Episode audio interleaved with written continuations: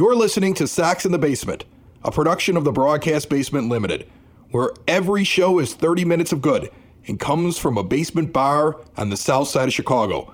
Pull up a stool, pour a cold one, and join us right now for Sox in the Basement. Heard everywhere podcasts can be found, and always at soxinthebasement.com. Jake Burger is trying to will himself on to the White Sox roster. He's going to try to find a spot there on a roster that seems pretty set and isn't looking for another first base, third base, right handed power hitter on it. But he seems determined early in spring with yet another home run uh, yesterday to, to make it onto this roster. I like my burgers with cheese, grilled onions, bacon, and a hell of a lot of determination. Yeah, I do too. You know, I and you know, you root for the guy, don't you? I mean, he's been on this show before. His his wife's been on this show before. I haven't had the the little kid on the show yet, but we'll get to that eventually when he can. I'm sure. string some words together. We'll get all the burgers on. But like, Wait, wait, I, I just have to ask. It's a terrible joke, but is Jake Burger's kid considered a slider? knock it off. You root for him because he's such a nice guy, right? And you root for him because he dealt with all those injuries and he had years taken away from him. And, you know, he's going to have a very hard time making real money in pro baseball because of the amount of control the team's going to have over him for the amount of time that he has not even spent up in the major leagues. You, you root for him because you want him to succeed. I mean, he's a first round draft pick. He's a high end draft pick who, again, good dude, funny guy, very personable when you talk to him. I mean, on the air and then off the air when we were joking around with him. Like, it just, like, he's a guy that I, when I see him up there and he does good things, I smile. Like, I, I legitimately want him to make the team. I can't figure out where he goes, though, because again, unless Oscar Colas isn't the right fielder, which would mean Gavin Sheets is, along with Eloy Jimenez playing 50 some games out in right field. As long as as Colas is in right field, I think they still take the left-handed power hitter, and Sheets is one of the four position player bench spots. And you got to have a backup catcher, and you're taking Romy. And even if they dump Leury, which is still really iffy that they're going to eat $11 million over two years to get rid of him, you're not going to take then a Jake Marisnick or a, uh, a Billy Hamilton who gives you some more speed and more versatility in the outfield. And instead, you're going to get a guy who is not very good defensively, at least from what we've seen when he's up in the major leagues. I always feel bad saying it again because I like him. And, and also only plays first base, third base. In fact, he just started playing first base here in spring training. Well, and, and you hit it on the head. It's positional versatility that holds him back because he's not going to be the starting third baseman on this team. So you don't think they're going to eat Leury Garcia's money. They're definitely not eating Yoán Moncada's money. Right. And also, Yoán Moncada is a starting third baseman on a lot of Major League Baseball teams who has underperformed at the plate, but is still a viable starting player. I wouldn't put Jake Burger in over Moncada unless I thought Moncada was dogging it out there or needed a wake up call. Then it'd be like, you know we're bringing Burger up for two weeks to remind this kid that, you know, it doesn't matter how much money you make, you still got to put in the effort. Although I don't think that's going to be a problem with him this year. He seems very motivated, but he's got a much better glove. He's the third baseman. well, yeah, and, that's why it's not, as I was about to say, it's not even a position battle between Jake Burger and Yoán Moncada, so we're not even having that conversation. It's really a question of who can Burger back up. And his only spot that he can back up is Andrew Vaughn. Well, that's two right handed batters. Gavin Sheets opened spring training with a home run. So did Burger, but Sheets beat him to it by a couple innings.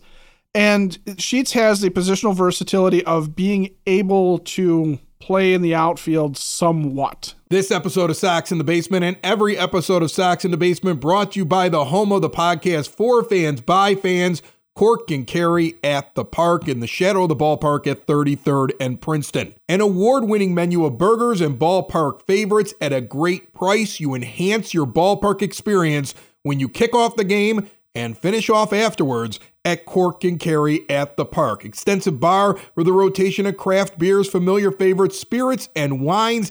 Get out there and see us all year long at the Cork. And do not forget about Parade Day. Southside Irish Parade is coming up on the 12th of March. Cork and Kerry Beverly, 10614 Southwestern Avenue. Sox in the Basement will be out there, and I'm giving away a ton of free Sox in the Basement swag. Come out, have a pint with us, wear the green, enjoy the parade at Cork and Kerry Beverly. Learn more at corkandkerry.com. And with power hitters too, it's about working them into the lineup and not just we, the major leagues is not built for the professional pinch hitter anymore. Okay, there's not going to be those guys that were that made their living in the National League where they would just be the pinch hitter, and and they were going to get an at bat pretty much every day, uh, every game because they were going to hit for the pitcher at some point, or they were going to come up in a situation and hit for your catcher who couldn't hit your backup catcher.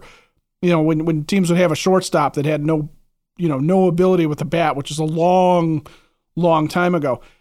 There's no need to have Gavin Sheets there as a pinch hitter every day, but there is a potential need for Gavin Sheets to be in a rotation to give Pedro some flexibility to move guys in and out of the lineup a little bit and go heavy lefty, for example, on some days when there's a righty that really kind of demands it. Or give guys some days off to keep guys fresh so that you're not relying on Eloy Jimenez playing 80 games out in the outfield his versatility, Sheets' versatility, keeps him, I think, there. I really honestly, and I hate to say it, I think Jake Burger's best bet is to have another great spring, show that he is a viable major league bat, and see if that's somebody that Rick Hahn can then leverage into something that they need at the end of it. Well, yeah, I mean, that's the thing. I don't think that he has a long term role on the White Sox, at least the way that they're set up right now. Uh, unless, of course, somebody gets injured and now all of a sudden he's coming up from AAA and he's filling a role, right? I mean, like he's there in case Andrew Vaughn gets hurt so he can play first base. He's there in case Yoan Moncada gets hurt, where he's going to he's you're going to have some some issues over at third base in the field but he's going to hopefully make up for it with his bat. I mean, how many times did we see him last year in the short sample size that we got where he would butcher a play at third and then make up for it two innings later with a two-run home run? Like it's almost right, like a, right, it's almost right, like a wash. Yeah. But but the thing is, is that like that's what he's kind of there for. He's there if all of a sudden they need somebody to come off the bench and they don't have another left-handed power hitter because and Sheets is hurt right? I mean, there's a way that he makes it up onto the roster, but he's waiting on injury most likely to get on the White Sox roster. And more more than likely, he if he has a big spring and then he goes down to AAA and he's performing, then a competent general manager should be able to move him to be able to get something valuable back in return uh, that that isn't roadblocked right now on this team. Here's the thing: if there's an injury and he comes up, I'm not going to be worried about very much of a drop off at all. I would say, could Jake Burger close? Yeah, I know because here's the thing: I, I loved what uh, said when he was talking about whether or not he had a closer in mind. And he's like, well, first I want to see him pitch. I love that. Okay. I mean, he's a new manager. He could very easily sit there and look at stats like I do, like back of the baseball card and be like, Reynaldo Lopez. And I think that's who it should be. I still believe that. I hope he looks at that at least while he's looking at them pitch. But, you know, I also like the idea that he's like, first, let me figure out what I think of these guys. Then let's sit down and look at them statistically and what they do and what they trend to do. And then who says I'm going to have a closer? I'm more of a leverage guy. And I love that. That was one of those things that drove people nuts with Tony La Russa is that he didn't have the flexibility when it came to how he used Liam Hendriks. Sometimes he wasted Liam Hendriks or didn't get him in quick enough because he's playing for the 10th inning, but this is the big inning right here. And you got to have your closer in at that moment. So it may be bullpen by committee. And although the the fantasy baseball nerd in me hates bullpen by committee because I can't score points off of it, the the baseball fan in me says if it's used properly, I'm totally up for it. All right? Go by situation, the best pitcher against the heart of their lineup in the later innings, go that route. And I agree with you 100%. The question is still can Jake Burger pitch? No, he cannot.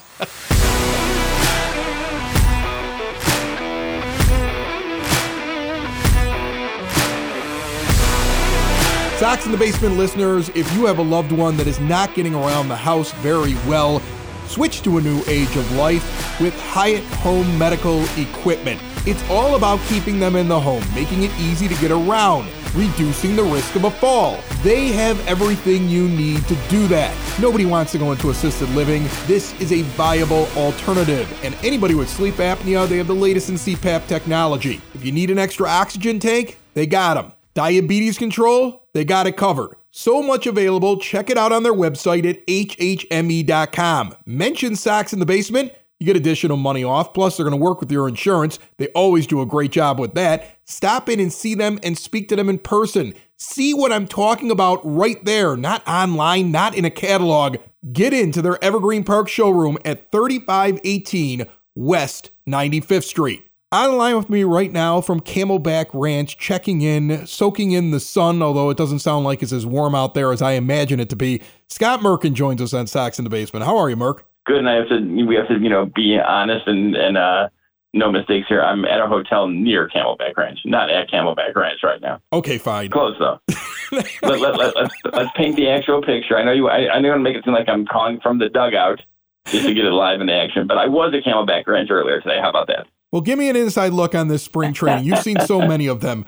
Do you have a feeling about this one? Because I'm sure there's times you show up to a spring training, you go, this is a mess. Or you show up to a spring training, you go, wow, there's a different vibe here than the year before. Like, what's your impression early on watching this uh, this spring training? You know, I'm trying to think. I don't think I've ever been to a spring training where I thought this is a mess, unless I was driving back from Tempe or Mesa in rush hour. Then I was probably swearing this is a mess as I was driving back to Glendale. But but I, I don't think I've ever really, you know, known like in spring training where like, oh my God, this team's in trouble. But I, I will go to the second one and say there's a much different, there's a different vibe this year, 100%. I mean, these guys are playing with something to prove. You know, the guys who were with the team last year, which is a good part of the group coming back, that was, you know, a big plan from the front office and, you know, Rick and Kenny and Chris Getz and everyone else is that, you know, as bad as last season was, and it was as bad a year as I can remember for the White Sox. I've covered this is my 21st season covering them there were worse records, but in terms of the expectations coming off a pretty solid year in 2021 with a lot of injuries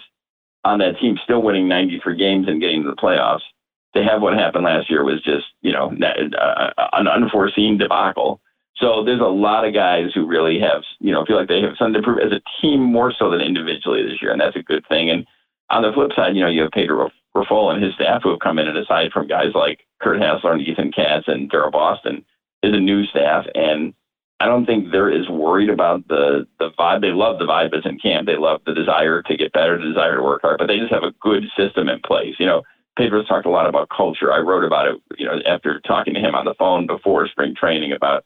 I think they want to develop kind of like a winning way. You know, they really want to develop. They they want to win, but they want to do it in a style that can be repeated. It's almost kind of like mechanics, the mechanics of winning, I guess you know, they have a process and they take care of things right when they happen. You know, if there's a drop pop up on the infield as there was the first two games, they go after, you know, they talk about it after the game and the next day they implement something to try and correct that issue. And I'm just using that as an example. You know, I mean, that's going to happen, obviously, especially with Jake learning another new position at first base, Jake Burger, that is. All right, so 26 man roster. We're all over here trying to figure out what's going to happen with it. 13 pitchers, 13 players take the nine starters and assume that uh, Colas is going to be the right fielder. A lot of people seem to feel that that's a given, even though he's not officially on the 40 man roster yet. You got to bring a backup catcher.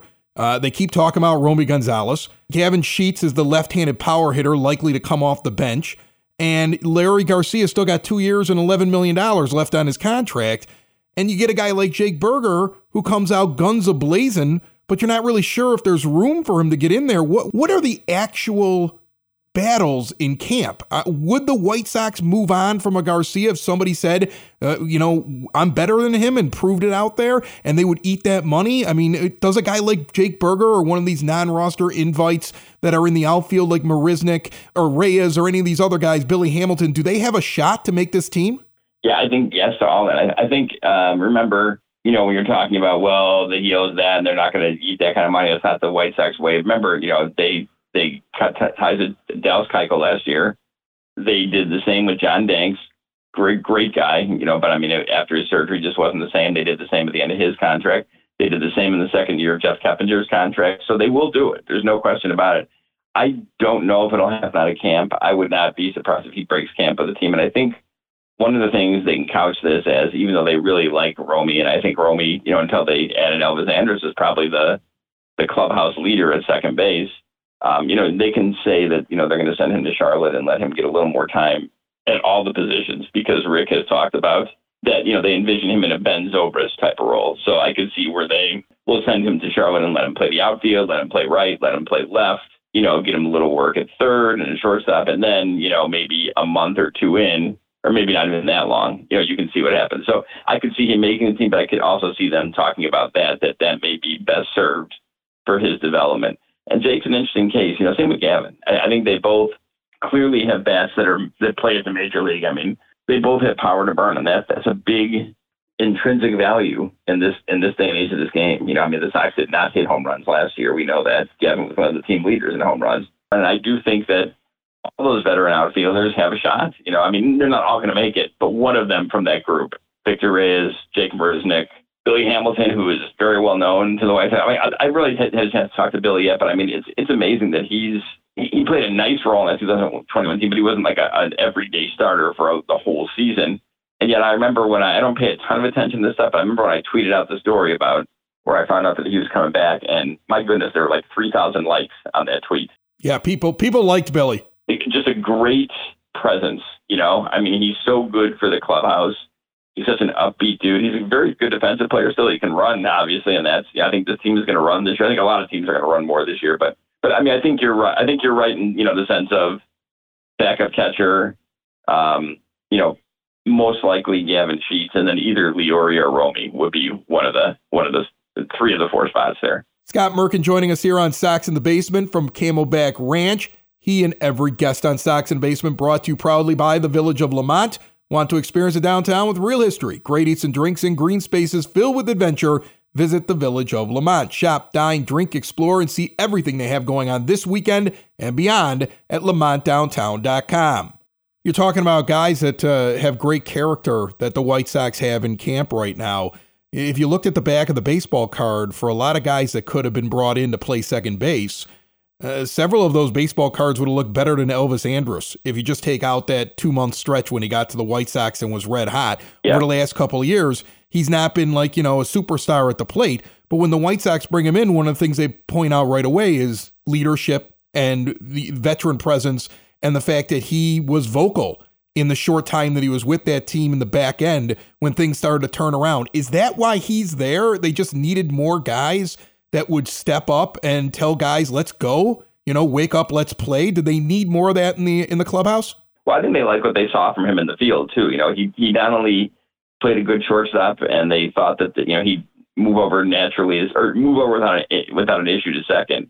But he also gives you insulation in short in case Tim needs a day off or Tim has some sort of break in the action there, where you can move him over and have a guy who played shortstop at a high level for 14 years take over there. And he hit the ball great with the White Sox. He was one of their, I think, top. He was, he was the main reason why they made their little run to kind of get back into it.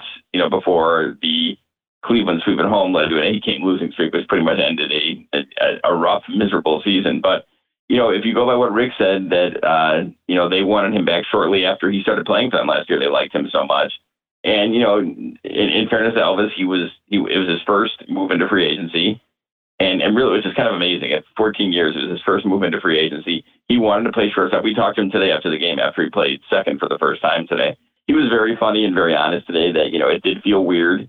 He said it was one of the weirdest games he's he's had, but he's working a lot with um, third base coach and infield instructor Eddie Rodriguez to get you know more comfortable at second base, and I think he'll be fine. He, he talked about this when he first came back about you know with all the shifting that had been done the last few years. He felt like he's played second a number of times already, so I don't think it's going to be that big an adjustment for him. But I, again, you know, he's a good player, and if the other guys you know who were hurt or underperformed last year or both back this year, then you don't need him to be, you know, the number one or number three or number four guy on that team. He could be a very good contributor, you know, from the bottom of the order. And, you know, Rick maybe had a good line, kind of a funny joke about like, you know, when they saw him play for a quarter of a year last year, they didn't extrapolate out his numbers and say, well, we'll multiply this by four and this will he'll have. He said, you know, if they do have that, they're going to have the MVP on the team probably, you know, maybe of the AL this year. But they just, you know, knew that he'd provide them good steady play and be a, a, major clubhouse force in there. So you know, I think I think they're building a, a, a good clubhouse, a good atmosphere overall for this team. And again, you got to win on the field. You could have the best guys in the world, but you got to get it done once you get you know out on the field. All right, before I let you go, let's talk bullpen. Uh, I have I have seen so many articles with people trying to predict what the White Sox are going to do. I have also noticed that their new manager is saying I'm more of a leverage guy, so who knows if I'm going to have a specific closer while Liam Hendriks is out. I'm leaning towards Reynaldo Lopez because of what he did last year. Uh, I know Kendall Graveman has experience. If you had to put money down on it, who do you think is going to be closing games the most for the White Sox? Well, first of all, you know, I mean, the closer of the White Sox is Liam Hendriks. Unless you know, it's it's it's been great to see him a few times. He really hasn't. Um, he said hi when he's walked by a few times. He usually comes in and does his workout when kind of the players are out on the field, and it's amazing to see him. Our workroom is out of the press box, so we see him playing long toss out there, and it's just such a a great sight to know what he's going through and still able to do that. I mean, it's an amazing, they're an amazing couple, him and his wife Christine. He's an amazing dude overall. So hopefully he's healthy. That's the biggest thing.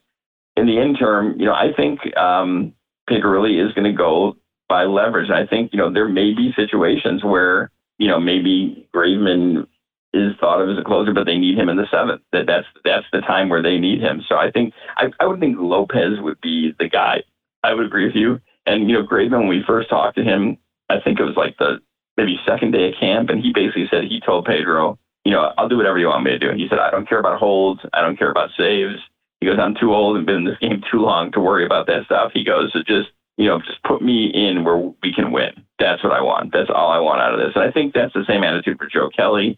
I'm, i know it's the same attitude for Aaron Bummer, the same attitude for all those guys out there. So they really have, you know, just off the top of my head, there's four guys right there without Liam who can pitch in high leverage situations. You know, Kelly, a healthy Kelly, Bummer, um, Lopez, and see now I forgot someone who I and Graveman. I just talking about Graveman.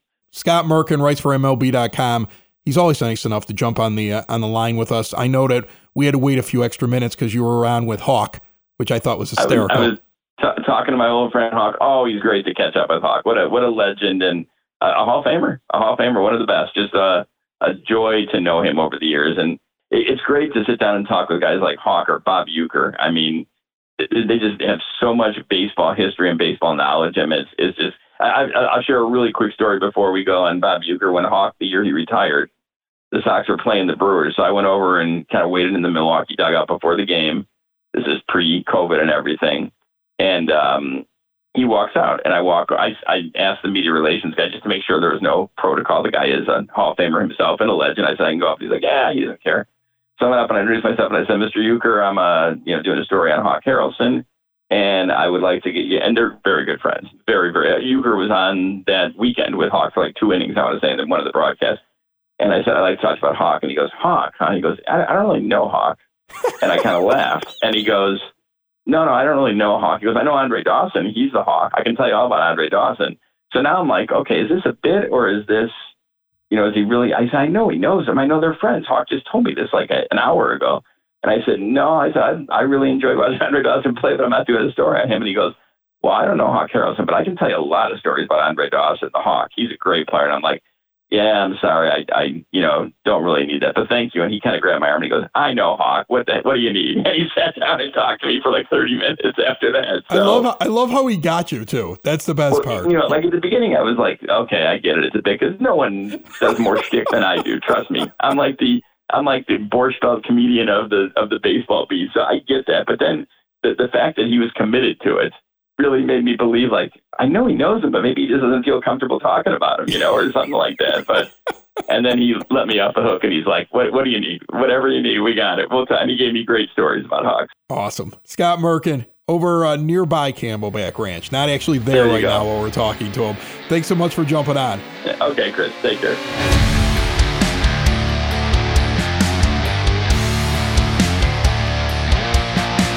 Ed, it is a busy weekend at Hailstorm Brewing Company. Mark Taylor is going to be playing at 6 p.m. on Friday night. Joe Roscoe playing a set at 6 p.m. on Saturday. They're also doing their yoga event that they have every first Saturday of every month, 10 a.m. until 11 a.m. 15 bucks. You get an hour of a yoga class and a draft pour. Get more details and tickets at hailstormbrewing.com and stop in there and check out that big, beautiful beer hall, a working brewery with an amazing tap room. And like I said, the big tables there, it becomes a party. You meet people, you make new friends, you get old friends together. The kitchen has also become a reason to get out there. The chicken and sausage gumbo. Wow. And you throw a little bit of bacon and pulled pork on that grilled cheese, and you're pretty much set for the day. They're open at 11 a.m. now because they're serving the lunch crowd. Visit the official brewery of Sox in the Basement in Tinley Park at 8060 186th Street, right off of 80th Avenue, Hailstorm Brewing Company. Scott Merkin writes articles uh, on MLB.com. Ed here writes articles on Sox in the Basement. And uh, those did, two things are not equivalent to each other in any way, shape, or no, form. No, they're not. But Mismatch Socks is found at soxinthebasement.com, uh, and I try to get it out on the social medias. And, and and you are going after PECOTA. This is the time of year when you do comparisons. Uh, the White Sox versus teams or divisions, and you blow up the PECOTA projections and make them look silly. And you took a head to head look with the Twins with a, an amazing photo as the cover photo. I don't want to give it away. Go to soxinthebasement.com and check it out. But the fact that you were able to incorporate Patrick Swayze and this evaluation of the uh, Sox versus the Twins and whether or not PECOTA's wrong because it has the Twins finishing better than the White Sox, it's worth the click. Here's what I do, okay? I, forget your advanced metrics and stats and all that stuff. Just looking position by position who's manning it for the Twins, who's manning it for the White Sox, which player is better. The more better for the White Sox, they win, right? And that's what I'm, I'm looking at is how many of the, these position players projected to play for the Twins are better than what the White Sox run out there. And I did it for the Guardians already, and I'm going to do it for the AL East contenders, and I'll do it for the AL West contenders. And, you know, it, it just, it's one of those things where I think sometimes we get lost in statistics and we get lost in what an AI or a mathematical model could do. And we kind of forget just to look and see is it possible that they just suck in terms of who's playing, for example, left field for the Twins or their lack of DH in this case? So here's the thing I like all these back and forths. I, I disagree with you on one of them. I do. Which one? I mean, I defended the man on the last episode, and I still love him as a shortstop, but you're going to try to tell me that Carlos Correa isn't as good as Tim Anderson? And I think one of the problems is, is that you had two teams pass on Carlos Correa, which means that he may be damaged goods. Okay? Yeah, but I don't think he's damaged this year. It's just he's damaged for where you don't want to give him 10 years.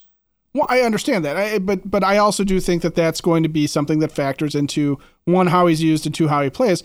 Also, he is a guy that is built around power versus what Anderson does in terms of trying to get on base and trying to just move the ball around. And power, I don't think lasts as long as it is. And I think you're already seeing Carlos Correa get over his prime in terms of that. And as the majors kind of moves back away from some of those metrics, I think a guy like Anderson can be more valuable. Plus, how many times has Tim Anderson just carried the White Sox all the way through? Versus, you know, Carlos Correa not even being the best player on the Astros when when he was there by a long shot. He was what like the third or fourth, fifth best hitter on the team. So I, I think you can I think you can make the case for Carlos Correa. I really do, and I, I went back and forth, but um, I'm going to give it to TA for right well, now. here's the thing: if you get a focused, healthy Tim Anderson without distractions in season, able to play the majority of games, and locked in, all right, fine. Because you're right, he can put a team on his back. He can be the emotional leader of the team. He can be the engine that makes the car go. And that's what I'm I'm looking for.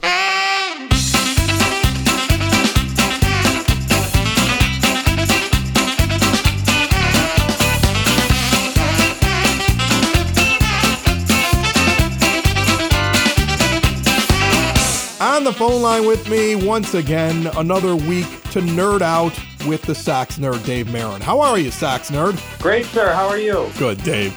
Uh, look, we're gonna we're gonna go around during spring training to all the different positions, and so we've done pitchers, we've done catchers.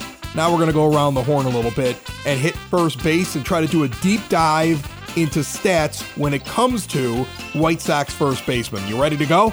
I'm ready to go. Let's do it. What do you got? You know, Chris, one of my favorite scenes from one of my favorite movies, The Hangover, is when the boys are pushing the car with the tiger back to Tyson's house, and Stu says to Alan, We need you, buddy. This is your time to shine, okay?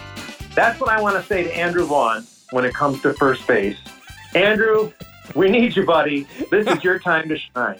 First base uh, certainly has been a heritage position for the Chicago White Sox, that's for sure. Since 1983, that's 31 seasons, only seven players have started at the position on opening day for the Sox. And since 1991, that number is four. So he's certainly, we've got a lot of pressure on him. He's certainly stepping into a big role. So I did a look at how he did playing first base last year. 286 on base percentage. He hit 250, slugging percentage of 391 in 22 games. But I don't think that really tells the full story with him because I really want to see what he can do when he's settled into one position in one spot in the batting order. After all, this is a guy who made at least one start at every spot in the batting order last season. I found that to be incredible. He started the most at DH 66. Vaughn's played every position but shortstop, center, catcher, and pitcher in his big league career. When you think about it, prior to his big league debut and dating to his days at Cal, he played all but 10 of his games in the field at first base. Something interesting I found out about Jake Burger was, you know, he homered on Saturday while playing first base, but best I can tell, that was the first time he ever played the position in the minors or going back to college. The Sox Nerd brought to you by the law offices of Parente and Norem. If you've been injured, you need a team that will do what it takes to fight for your rights. Insurance companies only care about one thing the bottom line, but they got the experience, dedication, and proven results to get you the care and compensation you deserve. Get a free case evaluation 312 641 5926. Call or text that or visit pninjurylaw.com. Let me ask you this question. From the moment you said it, I've been sitting here trying to figure it out. You said four players have started at first base, I want to say since 1991 is what you just said. Yeah. Correct me if I'm wrong. Yeah. Th- Does that include Vaughn? Because all I came up with was Thomas and Konerko Yeah. and Abreu. Yep. Well, there was, there's an outlier in there. Who is it? It's one of the all-time great trivia questions. 1998, March 31st at Texas. Your first baseman for the Chicago White Sox on opening day was good old number 31. I'm, I'm trying to get you to say it. I know, and I'm not going to get it. Good old number 31, Greg Norton. Greg Norton. Oh, man. He started at first. What was Thomas injured? What the heck was going on No, there? no. Frank played DH, so he oh, must my have been. goodness. he- That was a terrible decision. Last week I gave you the Grandal in Kansas City stat. Well, Vaughn uh, last year Vaughn hit 500 against Toronto, and that was the highest ever by the uh, Sox player against Toronto, and it was tied for seventh all time, and that's for players with at least 26 at bats against Toronto. If you don't mind, maybe every week I'll just throw in a little zinger like that. That's just way off the wall because uh, if I don't give them to you. and they don't make the scoreboard. They just end up floating out into space somewhere. That's what I want. I want the hidden Sox nerd stuff that doesn't make the scoreboard on Sox in the basement. I will happily do that. All right, Dave Marin, Sox nerd, joining us once again. We'll see you next week as we dive into second base, which should be very interesting with all the different people that you may see there this year. Yeah, Elvis is probably starting, but you're going to see a lot of people rotate in and out, and that has been a position of concern for Sox fans now for a while. Thanks so much, Dave. Thank you, Chris. Greg Norton for crying out loud, Ed. Greg Norton. Greg Norton. That's Norton, you're the greatest. you know what, and, and that's the guy. Andrew Vaughn has to be better than Greg Norton. Like that's right. it's a failure There's otherwise. your bar right there. it's a failure otherwise if he's not as good as Greg Norton. He's already had a better season than Greg Norton's best season. So if he just continues to expand on this, I'm joking about he has to be better than Greg Norton. He's got to be a lot better. yes. Greg But Greg Norton's best season as a White Sox, 255, 16 home runs. Andrew Vaughn's already passed that man. But Greg Norton's so forgettable that Sox Nerd's trying to lead me into the answer. And I'm like, 31? What, was Scott Radinsky? Nope. He wasn't a first baseman. Sox in the basement. Sox in the basement. Sox in the basement. Sox in the Basement. Heard everywhere podcasts can be found and always on soxinthebasement.com.